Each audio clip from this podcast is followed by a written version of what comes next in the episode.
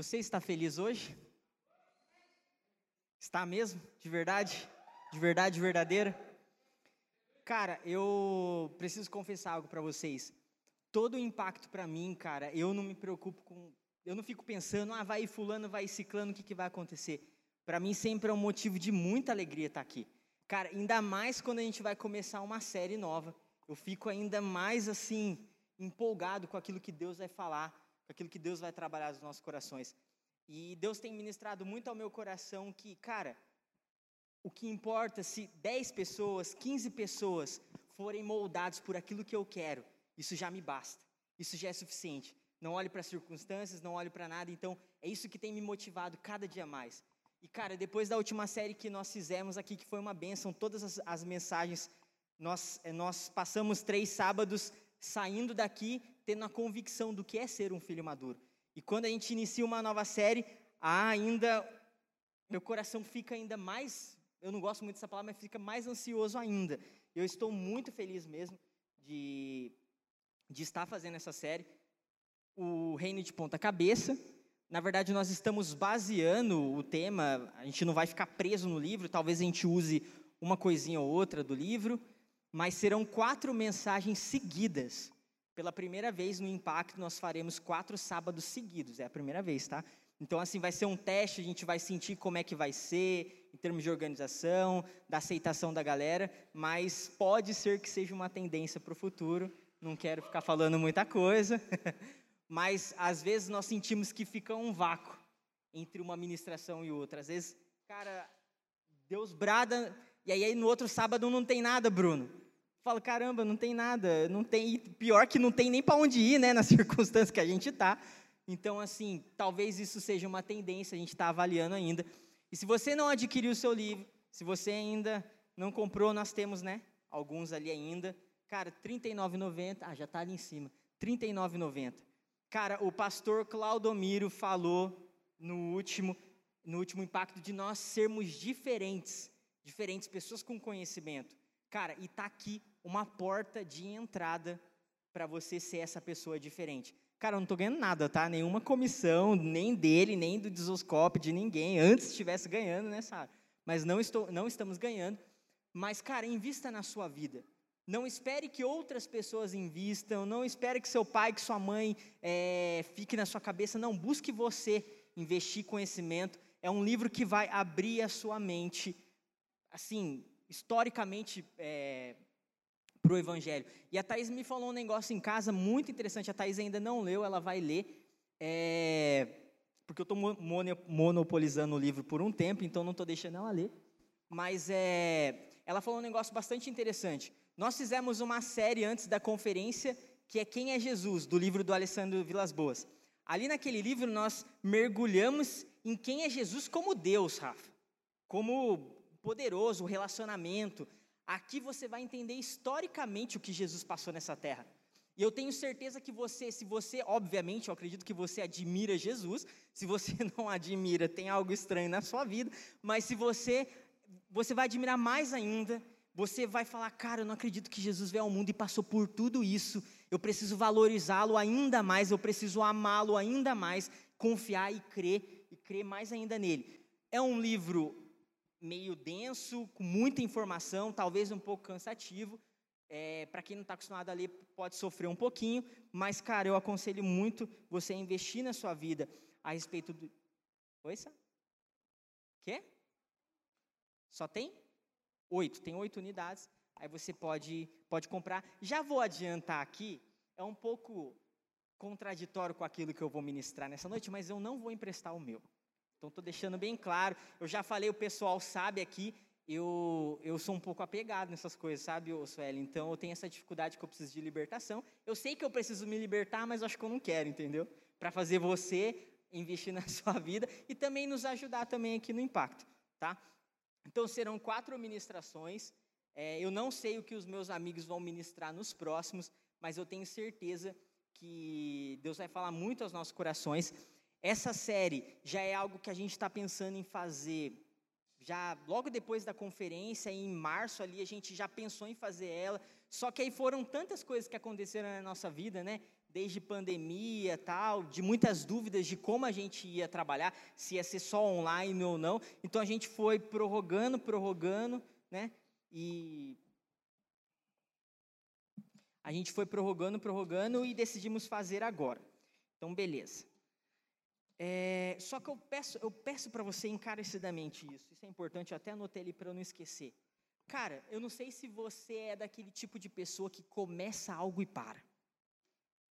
Nossa, cara, em casa eu brigo com a Thaís. É o nosso maior confronto de marido e mulher é começar uma coisa e não continuar. Nossa, eu tenho raiva de mim quando eu faço isso, Rafa, e eu tenho raiva de qualquer pessoa perto de mim que faz isso.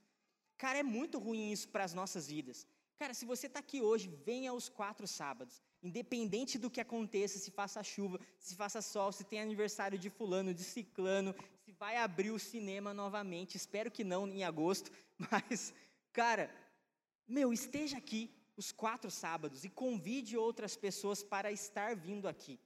Tá? Meu, começa uma série e termina. Não seja aquele tipo de pessoa que começa a série no Netflix e fica lá 200 séries e você nunca termina. Eu terminei uma série, eu recebi até um e-mail da plataforma me parabenizando porque eu terminei a, a série, você acredita? Eu assim, parabéns, você concluiu a série. Cara, eu achei aquilo super bacana, me motivou, mas eu não vou ficar me viciando em série, não. Eu estou me libertando disso também. Então, assim, cara, essa série aqui, exceto as do Netflix, comece e termine. Em nome de Jesus, faça isso por você. Amém? Vamos lá? Falado tudo que eu tinha para falar que não é da mensagem. Beleza. Bacana. Antes, antes de eu entrar propriamente aí na. Da gente estar tá falando diretamente do reino de ponta cabeça, que vocês já devem ter uma noção do que é, eu queria falar, conversar com vocês antes do que é normal na nossa sociedade. E eu queria convidar uma pessoa aqui na frente, duas, para vir aqui na frente e me falar o que você acha que é normal na sociedade.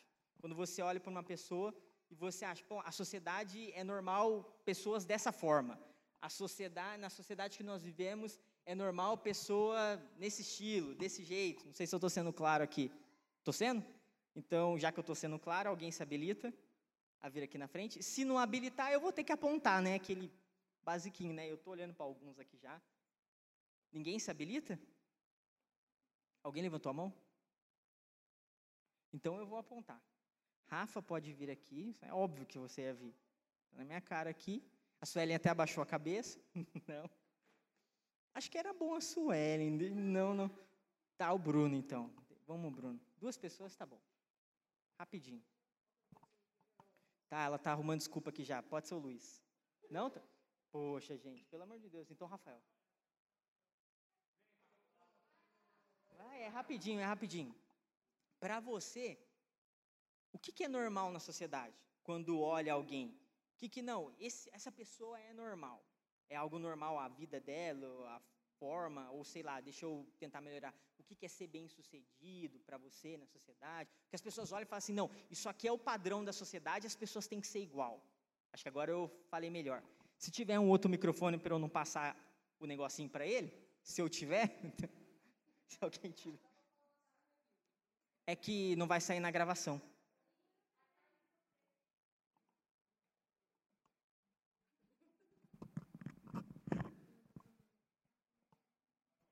Você vai passar para ele, não adianta. Não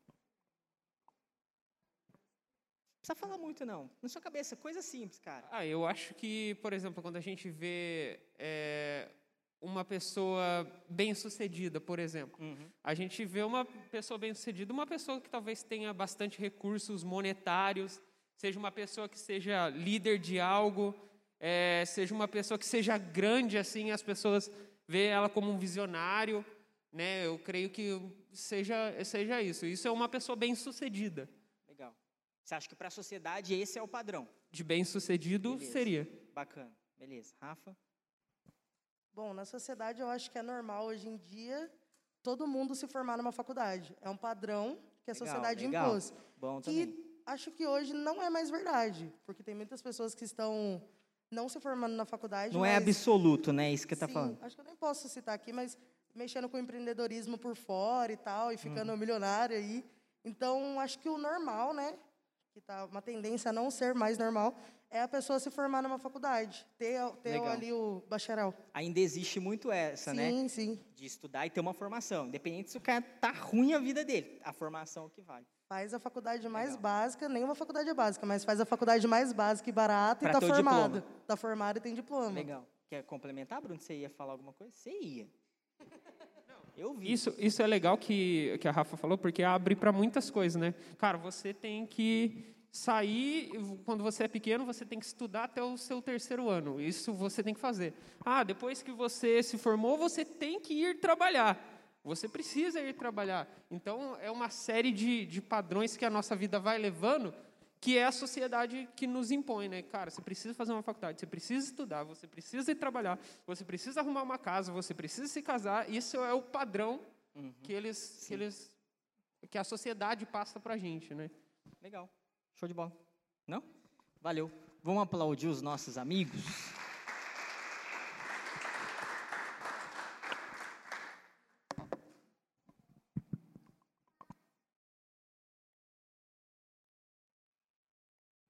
É, eu eles já falaram praticamente tudo, mas eu separei algumas coisas aqui que a sociedade nos traz como referência, padrão. O Pedro tem que ser assim, a Suelen tem que ser assim, a Bia, a Mari, e todo mundo tem que ser desse jeito. É que é natural, nós aprendemos dessa forma a olhar e achar que as pessoas têm que ser assim. E que o mundo, ele é perfeito e as pessoas têm que ser respeitadas dessa forma.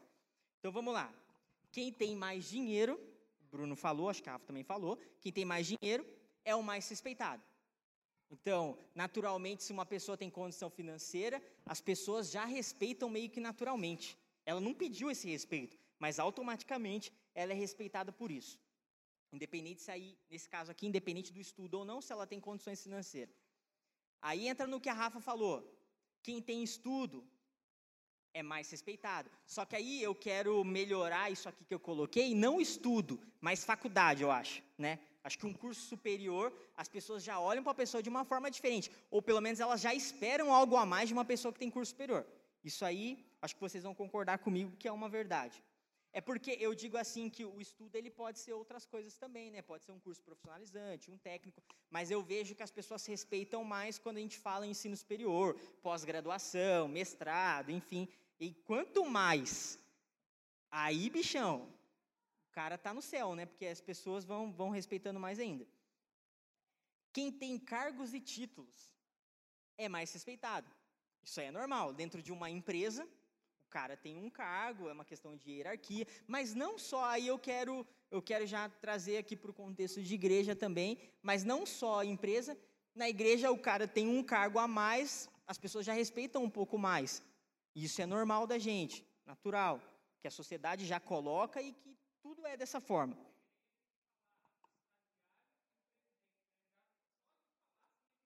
Exatamente. Exatamente. Aqui o Bruno vai gostar dessa. Sua carteira de investimento te coloca mais respeito também. Eu tenho tantos investidos, sou o cara, tal, não sei o que lá, também bota mais respeito em relação àqueles que não têm. E aqui eu acho que é o que talvez vai predominar um pouquinho mais. Sua casa, seu carro, seus bens de uma forma geral, eles vão também, eu acho que esse é mais estereótipo, né? Esse vai dizer exatamente, a pessoa vai olhar para você e falar, não, essa pessoa é bem sucedida. E nessa questão de bens, a, acontece comigo, acontece algumas vezes, um negócio bastante interessante. Eu sempre tive carro popular. E quando eu, não sei se você, já, já aconteceu isso com vocês, mas sempre quando eu ia no, num posto abastecer, eu tenho uma mania, tá, gente? Não é. Eu, eu costumo sempre abastecer o máximo possível para não ter que ficar indo no posto, aquela coisa toda. Então eu tento, se eu vou ter que abastecer mesmo de 50 em 50, eu já pego e já abasteço de uma vez. Só que aí, é, isso aí, independente, sempre, todos os carros que eu tive, eu sempre tentei fazer isso, quando dava. Aí, sempre quando eu ia no posto com um carro normal, popular, mesmo sendo um carro assim, próximo do ano, Cara, o frentista geralmente não falava nada, perguntava. Às vezes, quando perguntava, quando o cara era educado, perguntava: o que, que o senhor vai colocar tal. Às vezes só parava do lado e ficava esperando eu falar alguma coisa. Cuidado aqui para eu não. Algumas pessoas já. Mas é. Aí o cara perguntava, o cara perguntava o que eu ia colocar só, beleza. Mas quando eu comprei um carro que não é tão popular, eu já percebi que quando eu chego no posto, o frentista já fala para mim: é, vai completar, patrão? Cara, a Thaís é testemunha. Eu falei para ela que eu ia usar esse exemplo. Cara, meu, a maioria das vezes, a maioria das vezes, e ele insiste para eu não colocar a gasolina normal.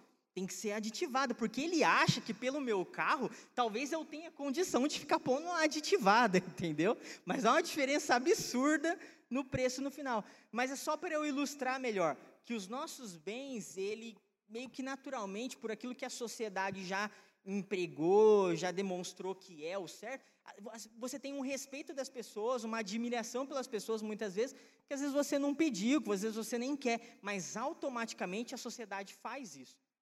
Estou sendo claro aqui? Amém? Amém? Legal. Baseado nessa introdução que, que, eu, que eu trouxe aqui, eu queria nessa noite com vocês, agora indo para a parte da palavra de Deus, falar de duas histórias que nós vamos colocar em paralelo. Nós vamos, elas são ao mesmo tempo que são semelhantes, elas, elas têm algumas diferenças bastante interessantes. E analisando essa história, nós vamos entender o reino de ponta cabeça. Amém? A primeira história que eu quero, as duas são extremamente conhecidas. Uma eu acho que eu já até trouxe mensagem aqui antes. A outra eu nunca trouxe, mas é muito conhecida. A primeira está em Lucas 18, 18, vers, do, nossa, meu Deus, Lucas 18, do versículo 18 ao 23, tá? Não sei se vocês têm aí em cima a NVT, eu estou usando a NVT aqui. Acho que aí a gente lê a mesma coisa, praticamente. Já está ali em cima? Tá tudo certo aí?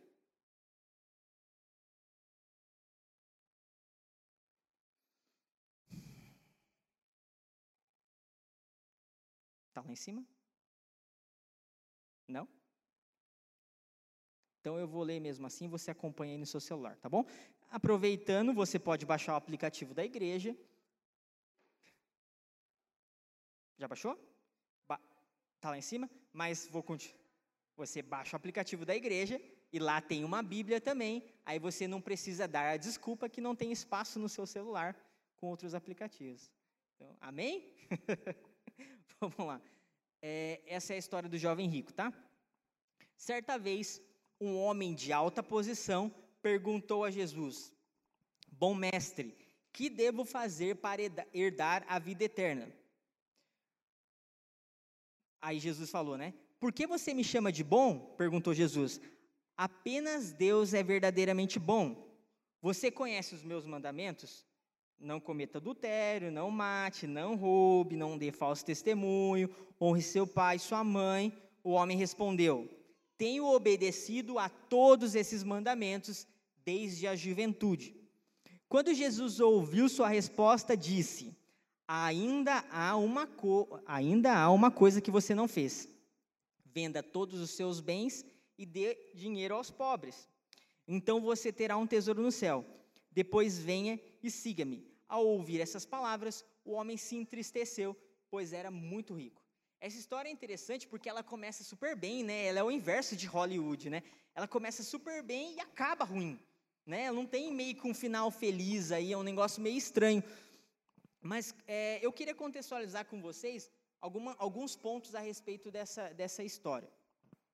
Naquela época, eu não sei se as duas histórias que eu vou contar aqui, ambas as histórias é, aconteciam ali na época de Jesus, obviamente, era o período que Jesus já estava ali fazendo os milagres e tal. E naquele período, Israel vivia é, sobre a opressão do Império Romano, certo? O Império Romano governava tudo ali, era meio Brasil e Portugal, certo? Israel era como se fosse uma colônia ali de, do Império Romano.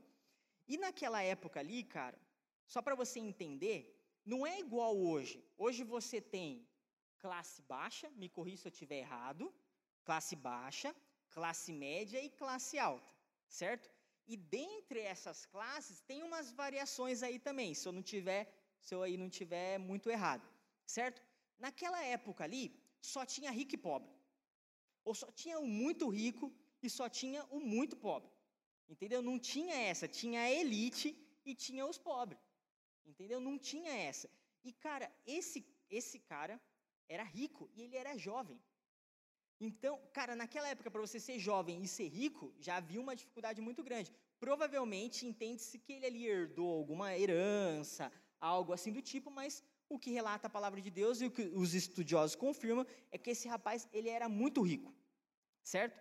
Se não bastasse isso, se não bastasse isso, ele era bem tradicional na cultura judaica. Então, o que, que isso quer dizer? ele cresceu ali desde pequeno, no templo, estudando, conhecendo os mandamentos, firme na, na, na, nas escrituras, conhecia ali, na, época, o Pentateuco, enfim, que era a Bíblia que eles usavam. Tinha os profetas ali, se eu não me engano, acho que a partir de Jesus começam os profetas, não tenho certeza, mas ele dominava as escrituras. Era um cara conhecedor dos mandamentos. Então vamos lá, era um jovem rico, da elite, conhecedor dos mandamentos. Ou seja, voltando para aquilo que a gente falou no começo, ele era uma referência. Quando outra pessoa olhava para ele e falava assim: Uau, eu quero ser como esse jovem, bem-sucedido, com condições financeiras boas, conhecedor das escrituras, obedece os mandamentos, que Jesus pergunta para ele. Jesus conhecia o coração, Jesus sabia que ele cumpria os mandamentos de fato. Não adulterarás, não adulterarás, não matarás, não roubarás, blá blá blá blá blá. Só que aí Jesus vai falar para ele: só que tem uma coisa que você. O que Jesus fala aqui? Vamos lá, vamos ler que é melhor. Quando Jesus ouviu sua resposta, disse: Ainda há uma coisa que você não fez. Venda todos os seus bens e dê dinheiro aos pobres. Então você terá um tesouro no céu. Depois venha e siga-me. Ouvir essas palavras, ele se entristeceu. É interessante que talvez você lendo essa história, você pode achar, cara, Jesus era meia contra os ricos, né?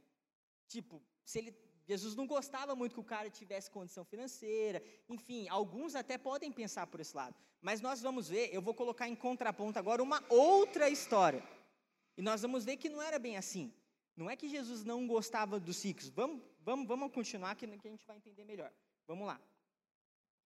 Agora você vai virar uma página aí, Lucas 19,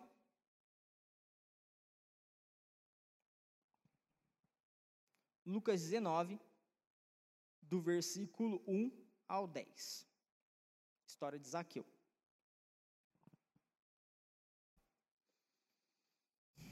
Já está lá em cima? Jesus entrou em Jericó e atravessava a cidade. Ali, opa, havia ali um homem rico chamado Zaqueu, chefe dos cobradores de impostos. Tentava ver Jesus, mas era baixo demais e não conseguia olhar, olhar e não, e não conseguia olhar por cima da multidão. Por isso, correu adiante e subiu numa figueira brava, no caminho por onde Jesus passaria. Quando, chegou a, quando Jesus chegou ali, olhou para cima e disse: Zaqueu, desça depressa, hoje devo hospedar-me em sua casa. Sem demora, Zaqueu desceu e com alegria recebeu Jesus em sua casa. Ao ver isso, o povo começou a se queixar.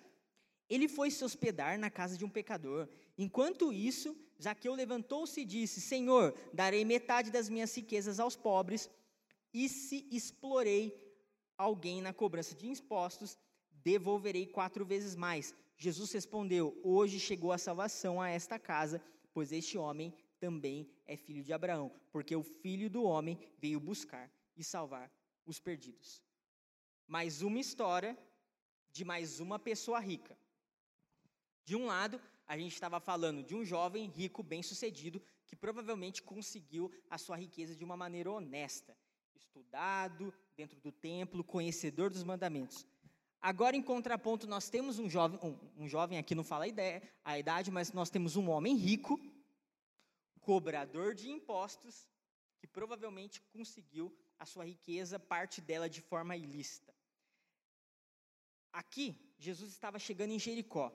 Jericó não era uma cidadezinha, tipo Monteiro Lobato versus São José dos Campos, sem preconceito com Monteiro Lobato, que, é quase um bairro de São José, mas olha eu ofendendo, é, perdeu, perdeu o raciocínio.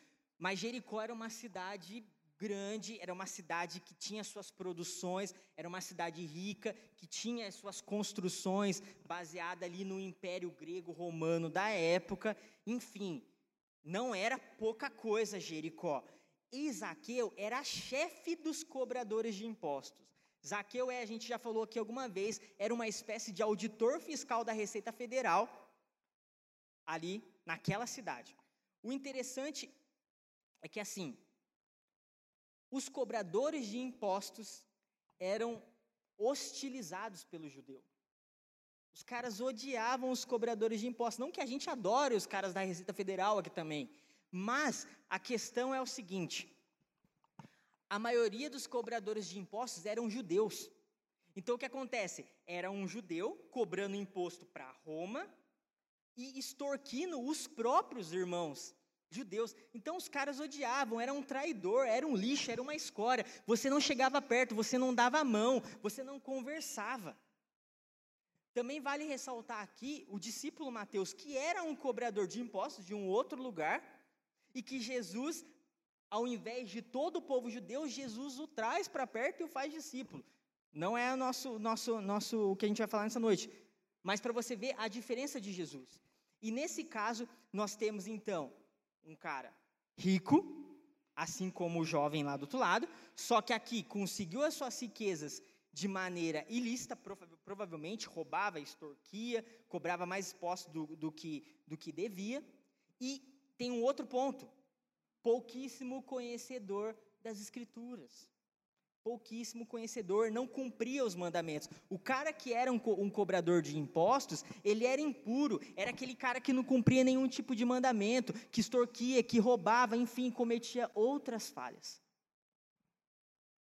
Só que, percebe já o reino de ponta cabeça aqui. Você tem um, a sociedade olhava para o jovem rico e falava: Esse cara eu quero ser. E olhava para o Zaqueu e falava: Esse aqui eu não quero ser. Só que Jesus, ele veio para quê? Por aqueles que não são. Jesus veio por aqueles que são menosprezados e desprezíveis na sociedade. Quando ninguém chegava perto de Zaqueu, Jesus foi até ele, chamou ele e ceiou com ele, sentou na mesa e comeu e entrou na casa dele percebe-se que o reino que Jesus veio trazer na terra não é um reino que a sociedade prega que é aquilo que é o ideal. Não é você ter as riquezas, não é você ser o melhor. Eu, eu acabei escrevendo aqui, não falei. Não é aquilo que seu Instagram, suas redes sociais pregam. Não tem nada a ver com isso. Jesus não olha para isso. E a prova maior é essas duas histórias. E quando o escritor do Evangelho ele faz algo proposital aqui, ele coloca uma história seguida da outra para dar esse contraste mesmo, para mostrar a diferença de um jovem que conhecia, um jovem que tinha conhecimento das escrituras, que tinha dinheiro, que era bem sucedido, mas não conseguia abrir mão da vida dele por amor a Cristo. E de um outro lado você tem você tem um homem rico, poderoso, que abre mão daquilo que ele tem por amor a esse reino, para viver esse reino que Jesus veio pregar. E aqui cabe mais um pouco de conhecimento histórico, isso aqui está no livro, por isso que é bacana você ler. Mas naquela época, não naquela época, mas o povo judeu, de uma forma geral, ele sempre vivia cativeiro de alguma coisa. Você conhece a escritura, você sabe. Vira e mexe, Egito, Babilônia, enfim, vira e mexe, o povo judeu estava cativo de algum outro país, vamos dizer assim. E sempre eles clamavam por um libertador. E sempre eles clamavam por alguém que viesse e salvasse eles daquela situação.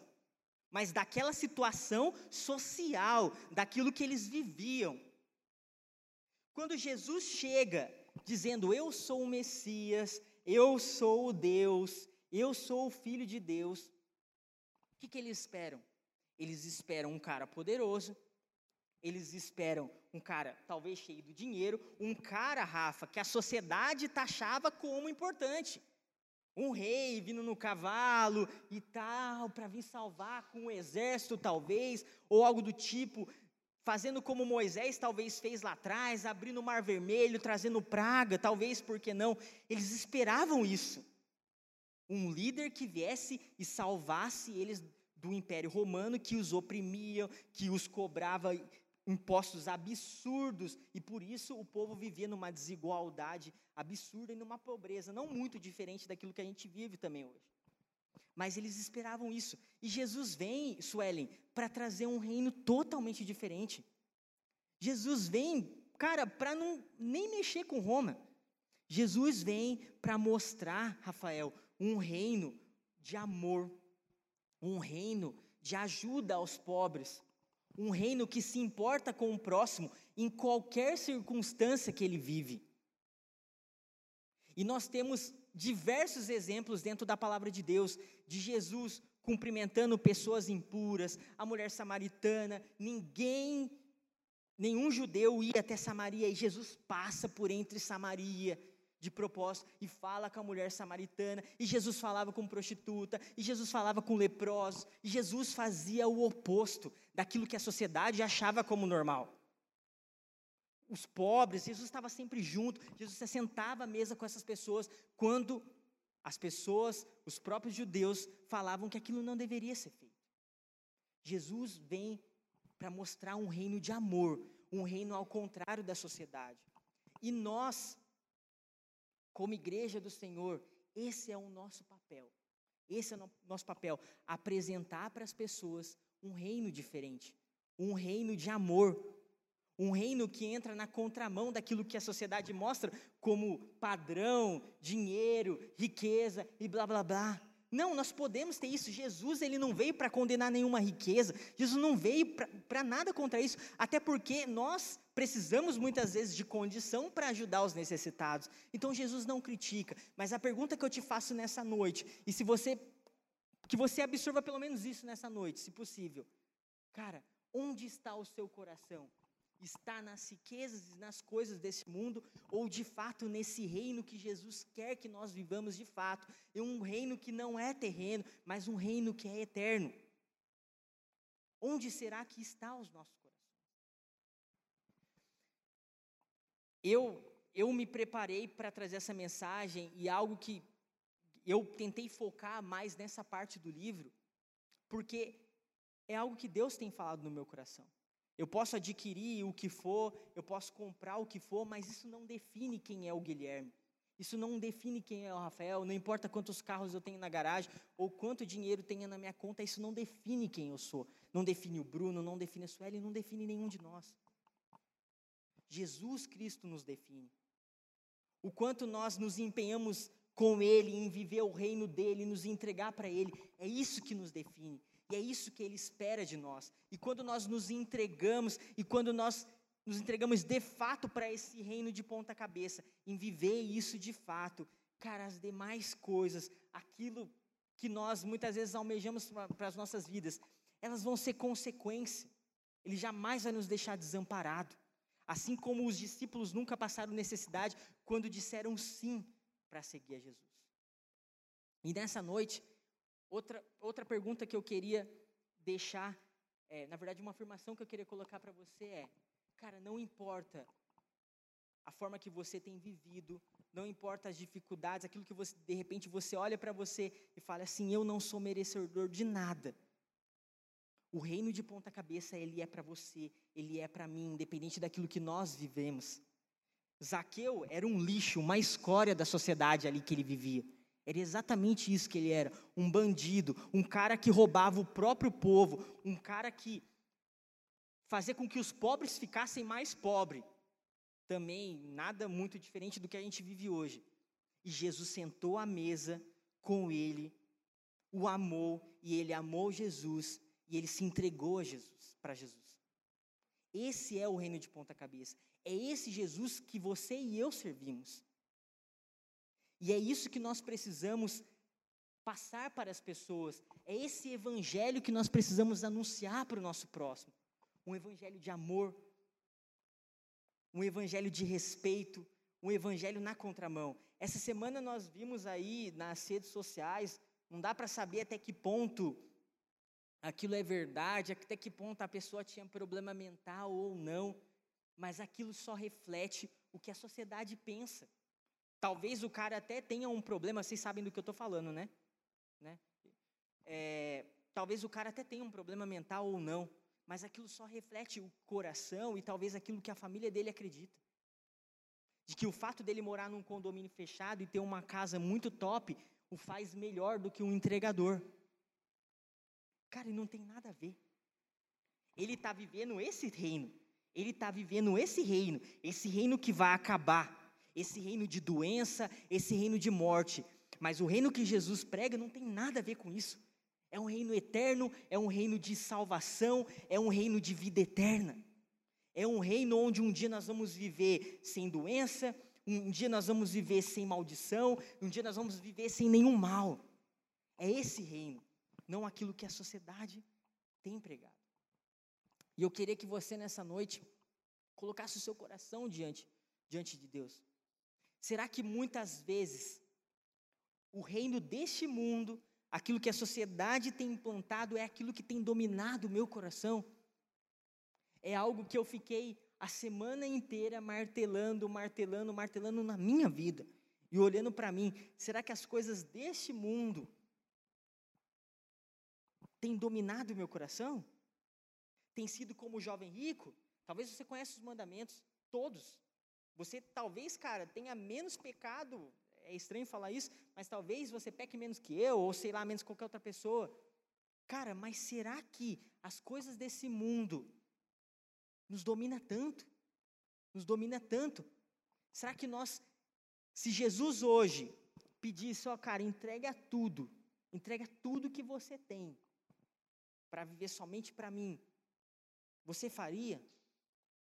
E uma crítica que o autor faz no livro, que é bastante interessante, e ele vai falar ali que Jesus não veio para rico ou para pobre, ou veio para todo mundo. Só que Jesus pegava muito no pé do rico, porque o que, que é mais. É, porque na hora que Jesus chama alguém para segui-lo, para quem é mais fácil de repente abandonar tudo e seguir? Para quem não tem nada, vou com Jesus. Mas o rico não, ele vai ter que abandonar negócios, ele vai ter que abandonar riqueza, ele vai ter que abandonar não sei o que, não sei o que lá. Então, por isso que Jesus até fala na Bíblia que é mais fácil um camelo passar na agulha, no buraco da agulha, do que um rico entrar no reino dos céus. Mas não significa que rei, é, a gente não pode ser rico ou ter condições financeiras. Não é essa a crítica aqui. Tá? Você deve estudar, você deve se, se empenhar ao máximo para ser uma pessoa que tenha condições financeiras. Mas nunca essas coisas, seja ela faculdades, estudos, trabalhos, bens, não pode te dominar. Isso não pode ser maior na sua vida do que Jesus, do que aquilo que ele tem para sua vida, o reino dos céus. Não pode ser maior. E essa foi a pergunta que eu me fiz durante toda a semana, cara. De durante toda a semana eu falo isso de coração. Guilherme, se Jesus hoje pedisse para você entregar tudo que você tem, você entregaria? Aí fica só cri, cri, cri, e você fica meditando e pensando naquilo e pensando naquilo. É uma pergunta difícil. Provavelmente, cara, e eu estou aqui já falando numa hipótese, ele não vai fazer isso. Jesus não vai vir aqui e falar, Rafael, vende tudo que você tem por amor. Acredito que ele não faça isso, tá? Acredito. Mas aqui eu reforço a pergunta de coração. Onde está o teu coração? Muitas vezes, cara, a nossas, a, o nosso coração está tão apegado às coisas desse mundo que nós ficamos tão preocupados com as coisas desse mundo que nós não conseguimos orar, que nós não, não conseguimos meditar na palavra de Deus, que nós não conseguimos buscar a Ele. Isso já começa a ser um reflexo de, daquilo que talvez esteja no nosso coração. Então, por isso que nós precisamos, dia após dia, nos sondar. Ao levantar de manhã, todos os dias, Pai, que o meu coração esteja em Ti, que o meu coração esteja no teu reino, que eu viva o teu reino quando alguém fizer um mal para mim. E eu vou contar agora uma história que aconteceu comigo recentemente. Na verdade, são duas histórias em uma. Eu contei para um, algumas pessoas aqui já. Eu moro num apartamento, atualmente, moro num apartamento, segundo andar. E espero que o, o cara não escute o Spotify depois. Mas eu moro num apartamento, segundo andar, e num domingo, num dia domingo, vocês sabem que tem sido muito corrido para a gente, sábado e domingo, por conta das transmissões da igreja, quando tem impacto e tal. E tem sido bastante trabalhoso. Então a gente foi na semana que estava tendo dois cultos aqui na igreja. Eu estava tendo um de manhã, um de noite. Então a gente vinha aqui cedinho, culto, tal, tocava, transição, não sei o que lá, volta para casa, engole alguma coisa, pede alguma coisa, volta quatro horas para cá, aquela correria louca. E, cara, é, quando a gente voltou do culto da manhã, no apartamento de baixo, pagodão comendo solto. Mas, tipo assim, pagode mesmo, tá? E que vocês sabem que músico mesmo não curte pagode, já começa por aí, mas eu não quero entrar aqui na questão musical, do gosto musical, embora eu já entrei. Mas estava o pagodão lá, comendo solto tal, aí você já, eu estacionei o carro em frente, o prédio geralmente eu não estaciono no, no subsolo, aí eu parei e tal, falei, caramba, hoje vai ser, a Sueli tá cascando o bico aqui. Calma, Sueli, melhor estar por vir, calma. É, aí o pagodão comendo, comendo solto, tá, e subiu, fecha a sacada, fecha a janela, tudo, e esquece, né? Graças a Deus a gente já tinha que sair mesmo, não precisava ficar curtindo tanto. Mas lá, beleza, almoçamos, saímos quatro horas para vir para a igreja, eu Tá sacada lá, pagodão, pagodão, churrascão, pagodeira tal. Beleza, tranquilo. Viemos para a igreja, estamos aqui louvando a Deus, ru, tal, beleza. Voltamos para casa, para nossa surpresa, pagodão. Pagodão lá, tal, acho que já era umas 9h40 por aí, algo assim. Beleza, foi assim, ah, 10 horas o cara vai parar, né? É o que a gente sempre faz quando mora em condomínio, né? Porque é uma coisa que o pessoal não entende. Quem que mora em condomínio? Acho que o Rafael mora, quase ninguém, mas alguém que. Mas você já deve ter morado aí. Cara, você tem que saber viver no espaço do outro, né? Você tem que saber que o seu direito vai até onde começa do outro, mas as pessoas têm essa dificuldade, normal. Aí 10 horas, nada, 10 e 20, 10 e meia, 11 horas, nada. Cara, eu não sou chato. Eu não sou chato com esse negócio porque a gente administra condomínio. Eu sei que isso é uma chatice. Então eu falei, não estou dormindo? Beleza, deixa. Mas, cara, passou das 11 horas e o Levi já com aquela cara de sono tal, e o pagodão. Aí eu interfonei na portaria, interfonei na portaria, aí o porteiro falou assim para mim, Guilherme, ele desligou o interfone. Então, a gente já tentou, tal, estamos tentando falar com o síndico, para o síndico tentar ir lá e advertir. Aí tem os procedimentos legais lá para multar a pessoa. Beleza. Aí deu 11 e pouco, que aconteceu? É um condomínio de prédio que tem casas do lado. Aí os vizinhos começaram a jogar bombinha dentro do nosso condomínio. É isso mesmo, é exatamente isso que vocês estão ouvindo. Pô, estourou. Já tá barulho, aí começa os estralos, Levi só pulando no sofá, assustado. Beleza. Aí, por fim, umas entre 11 e 20, 11 e meio, o cara parou. Beleza, parou. Ficamos chateados? Ficamos. Usamos os métodos legais para tentar fazer o cara parar? Usamos, o cara não parou. Eu, como um cristão de um reino de ponta cabeça, o que, que eu faço? Fico quieto. Não tem o que fazer. Não vou lá brigar com o cara. Entendeu? Esse é o ponto, mas não acabou a história. Calma aí. Três dias depois, ou quatro dias depois, alguma coisa assim, não sei o que, que deu em mim lá que a gente foi pintar uma parede do quarto. Tal, beleza. Arrastei a cama. Isso, horário normal, sete horas da noite. Depois do horário comercial, cheguei do escritório tal. Fui pintar uma parede só. Puxei a cama, arrastei a cama, uma cama grande, não dá para levantar no braço. Arrastamos a cama, pintamos, tal, tal. Só que você vai pintando, você nem vê a hora. Beleza. Aí depois terminamos de pintar, arrastamos a cama de volta. Mas tipo assim, cara, se deu mais de um minuto aqui é muito. Não deve ter passado disso, mas nunca. É só arrastar a cama e colocar no lugar.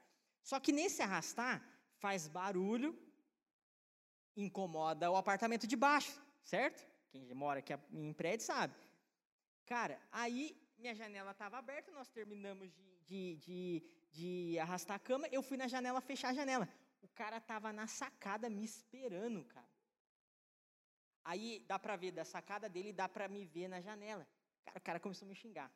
Cara, desnecessariamente. Era só interfonar para o porteiro, o porteiro me cobrar e eu parava, porque eu não realmente, de fato, eu não percebi o horário. Foi um erro, eu sei que eu estou errado. Cara, eu engoli aquilo, minha vontade, reino de ponta cabeça. Cara, vai a merda com seu pagode, entendeu? Vou parar às 11 horas no pagode. Quando às 11 horas eu vou parar como você parou no pagode. Essa é a minha vontade como ser humano. E talvez você me vendo aqui, você até me dê razão para isso. De eu fazer um negócio desse, cara. Engolir minha resposta. Amigão, desculpa, eu não vi a hora e fechei a janela. Cara, mas aquilo me incomodou, me incomodou a semana inteira. De, de tristeza. Mas, cara, se eu xingo cara, e se, sei lá, eu falo um monte de besteira e sei lá o que, cara, que exemplo que eu estou dando? Que reino de ponta cabeça que eu estou vivendo? E outras pessoas cristãs podem estar tá olhando, às vezes o cara até é cristão, o cara às vezes até sabe que eu sou crente, talvez, por alguma música que ele escutou. Aí, cara, se eu faço um negócio desse, o cara fala, ó, oh, viu, é crente, não sei o que lá, não sei o que lá. O reino de ponta cabeça, Jesus fala, se alguém te dá um tapa na face, você dá a outra. É doído você fazer isso. É doído você falar para uma mãe que perdeu um filho assassinado, perdoa o assassino. É do, difícil você falar para um pai, ó, de um estuprador da sua filha, perdoa. Mas o reino de ponta cabeça, por mais difícil que seja a gente entender, ele anda dessa forma. Ele anda ao contrário daquilo que é, que a gente acha certo, daquilo que a nossa justiça prevalece. Porque a, pró a própria Escritura fala que a nossa justiça é como um trapo de imundície, ou seja, é nada a minha justiça e a sua justiça. O reino de ponta cabeça não é um reino fácil de se entender, não é um reino fácil de se engolir friamente, mas é isso que Jesus espera de nós. Ele veio ao mundo, e a Sara falou isso na ministração dela, que eu escutei, eu não estava aqui, mas escutei lá no, no podcast, e o que mais me marcou na ministração dela, embora a gente saiba disso, Jesus era Deus. Ele é Deus, melhor, não era? Ele é Deus. Ele se deixou lá. Ele era rei, Deus estava lá em cima, numa boa, governando tudo. Mas ele deixou tudo para vir ao mundo e sofrer, apanhar na cara, apanhar em tudo quanto é lugar, ficar com o rosto desfigurado por amor à minha vida, à sua vida. Isso já é um reino de ponta cabeça. Isso já é, já é algo normal. Eu não dou a minha vida, eu acho nem para o Pedro, que é meu irmão. Pedro, desculpa, cara. Talvez para Thaís, não, para Thaís eu dou e para Levi. Cara, mas não, ele se doou, ele se entregou por todos nós, mesmo nós sendo imerecedores, pecadores, infiéis, e tudo que não presta é o que a gente é. Mas ele fez. Isso é reino de ponta cabeça. Você quer que o reino de ponta cabeça seja algo fácil de entender? Não é. Não é. Mas nós precisamos entender que tudo que é ao contrário esse mundo é o que Jesus quer. Basicamente é isso. Tudo que o mundo prega como sendo algo bom, não é. Não é, cara. Não é. É óbvio que nós, cara, nós estamos aqui e nós trabalhamos dias após dia para dar o melhor para nossa família. Nós trabalhamos e nós cansamos, tal. Cara, legal, bacana, mas não é isso que ele espera de você. É algo muito maior. É você amar o próximo, independente de qualquer coisa, independente da cor da pele, independente da riqueza, respeitar as pessoas, independente da educação dela, se a pessoa tem o mesmo grau de educação e de conhecimento que você. Não é fácil e aceitar quando a pessoa é injusta com você, como nesse caso que eu acabei de contar. Não é fácil. Não é fácil. Mas o reino de, de ponta cabeça é exatamente isso. É exatamente isso. E não foi fácil para o próprio Jesus. Tanto que em algum momento ali, no Getsemane, se eu não me engano, ele fala, Deus, será que tem jeito da gente dar um outro jeitinho, uma outra forma? Que não seja isso, porque não é fácil. Mas é isso que ele espera de nós. Não foi fácil para nenhum dos discípulos. Vários deles morreram de forma horríveis. Não é fácil. Viver o evangelho não é fácil, mas é o que ele espera de nós. se nós queremos realmente ser diferentes, se nós queremos realmente fazer diferença na vida de uma pessoa, nós precisamos viver esse reino. Esse reino de ponta cabeça, de amar, de ajudar. E muitas vezes ajudar, cara, é não esperar, muitas vezes não, é não esperar nada em troca, é ajudar a pessoa e não esperar que ela venha na igreja, porque você, você ajudou. É ajudar porque é o que nós precisamos fazer, porque é o que Jesus mandou. E não tem nada a ver com aquilo que a pessoa vai te dar de contrapartida. Não é fácil, não é fácil, mas é aquilo que nós precisamos buscar para a nossa vida. Dia após dia, Deus, eu quero viver esse reino. Antes de eu chegar na minha empresa, antes de eu entrar no ônibus, antes de eu tomar meu café, eu quero viver esse reino esse reino de ponta cabeça, em que muitas vezes eu vou ser injustiçado, e muitas vezes eu vou ser criticado, e muitas vezes eu vou ser humilhado, e talvez até vou apanhar. Mas eu não vou, é, não vou agredir a outra pessoa. Eu não vou fazer aquilo que a sociedade prega para eu fazer. Coloque-se de pé, por favor, nesse momento.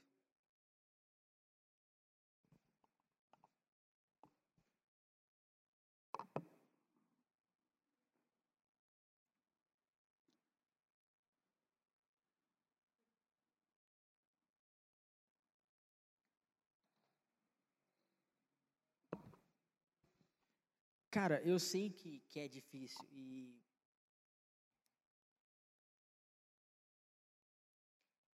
Quando a gente vem numa, é, na igreja, quando nós a gente vem num culto e vamos trabalhar uma série, um assunto, cara, não é fácil muitas vezes ouvir algumas coisas.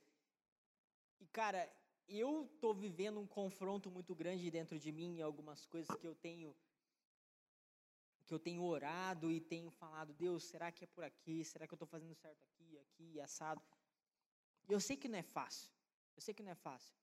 Mas quando nós vamos em, na igreja, quando nós vamos falar sobre algo numa cela, em algum lugar, falar da palavra de Deus, a primeira coisa é estar com o coração aberto para receber e, se for necessário, mudar algo. Isso faz parte, senão a gente nem, nem viria aqui, não tinha necessidade. Mas se você está aqui nessa noite, eu acredito que você, assim como eu, quer ser mudado. Você quer ser diferente. Você quer ser melhor. Mas que o seu querer ser melhor não seja ser melhor para a sociedade ou para as pessoas verem, enfim. Mas o seu ser melhor é ser melhor para você em Deus ser melhor para Deus, ser melhor nesse reino de ponta cabeça, em viver dessa forma, que é diferente daquilo que o mundo acha que é o correto. Que nós falamos aqui e demos diversos exemplos. Volto a, a, a repetir. Talvez você olhe para você e fale assim, cara, eu não sei nada e eu não tenho nada. Fulano é melhor do que eu, porque fulano sabe mais e fulano tem mais. Cara, muda nada. Jesus não olha para isso. Jesus não olha para aquilo que você tem. Jesus não olha para aquilo que você faz. Jesus não olha para os seus erros.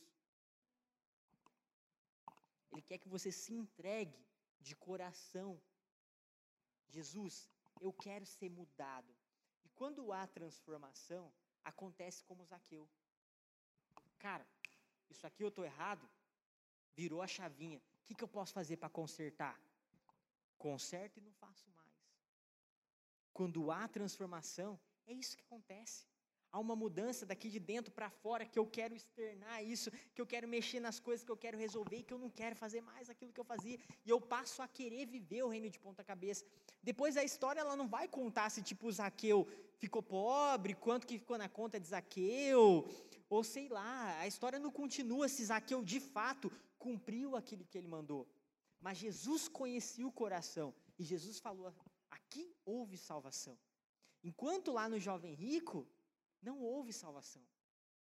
Porque ele não queria abrir mão daquilo que ele tinha e daquilo que ele vivia. E que nessa noite, se tem algo que te prenda a viver esse reino de ponta cabeça, de fato, de verdade na sua vida, entregue diante de Jesus. Fale, Jesus, nessa noite, eu entrego diante do Senhor. E isso não tem mais valor do que o Senhor na minha vida. Comanda a minha vida, seja o rei na minha vida do reino de ponta cabeça. Eu quero viver nesse reino. Eu quero viver nesse reino que é eterno e que não vai, sabe, que não vai ter pandemia nesse reino, que não vai ter sofrimento, que não vai ter, ah, eu não gosto de fulano porque é assim, de Beltrano porque é assado, porque esse é mais moreninho, esse é mais branquinho, não tem essa lá. É um reino de amor, um reino de paz, um reino de compaixão. Eu quero viver nesse reino. Eu quero fazer parte desse reino. Começa aqui. Jesus veio para implantar esse reino aqui. E Ele espera de nós que nós entremos de cabeça nisso e trazemos mais pessoas para esse reino. Amém? Coloque seu coração diante do Senhor nesse momento. Pai, Senhor Jesus, nesse momento, Pai, nos entregamos a Ti. Deus, talvez haja, Pai, coisas em nossos corações, Pai. Assim como eu tenho colocado diante de Ti, que muitas vezes, Pai, tem nos deixado distantes, Pai, desse reino, Pai que nos, não nos tem permitido entrar nesse reino de fato, Pai. Talvez, Deus, vaidades, Pai, talvez bens, talvez, Pai, relacionamentos que muitas vezes têm sido o centro das nossas vidas, Pai, e não Senhor, e não o teu reino, Pai. Talvez, Pai, muitas vezes, Pai, quando alguém fala algo que muitas vezes não gostamos, Pai, a nossa reação é ir para cima e retrucar e bater boca e de repente até bater, Deus. Ou seja lá, Deus, é, fazer até coisas piores, Deus. Mas, Pai, nesse momento, Pai, nos entregamos diante de Ti, Pai, e clamamos, Espírito Santo, Pai. Tira de nós, Pai, tudo aquilo que nos distancia de Ti, Pai. Tira de nós, Pai, tudo que nos afasta, Pai, da Tua presença, Pai, nesse momento, Deus. Queremos chamar mais, Deus. Queremos estar mais perto de Ti, Pai. E queremos de fato ser Seus discípulos, Pai. Pessoas que te imitam, Pai. Deus, em nome de Jesus, Pai, trabalhe em nossos corações, Pai. Trabalhe em nossos corações, Pai, de uma forma grandiosa, Pai. Ao ponto que outras pessoas, Pai, queiram ser, Pai. Como nós, como nós somos, como o Senhor, Deus. Seja o rei de nossas vidas, Pai. Governa as nossas vidas, Pai. Em nome de Jesus, Pai, que a cada dia, que a cada manhã, Pai, as tuas misericórdias possam se renovar em nós, Deus. E nos dê forças, Pai. Nos dê forças para viver esse reino de ponta cabeça, Pai. De fato, Pai, mesmo que muitas vezes, Pai, nos doa fazer isso, Pai. Muito, mesmo que muitas vezes seja difícil para nós, Pai, fazer isso, Pai. Deus, que possamos viver, Pai, aquilo que realmente temos pregado, Pai, que possamos viver, Pai, de fato esse reino de ponta cabeça, Pai. Em nome de Jesus, Pai. Em nome de Jesus, Pai. Amém, Deus. Amém, Pai.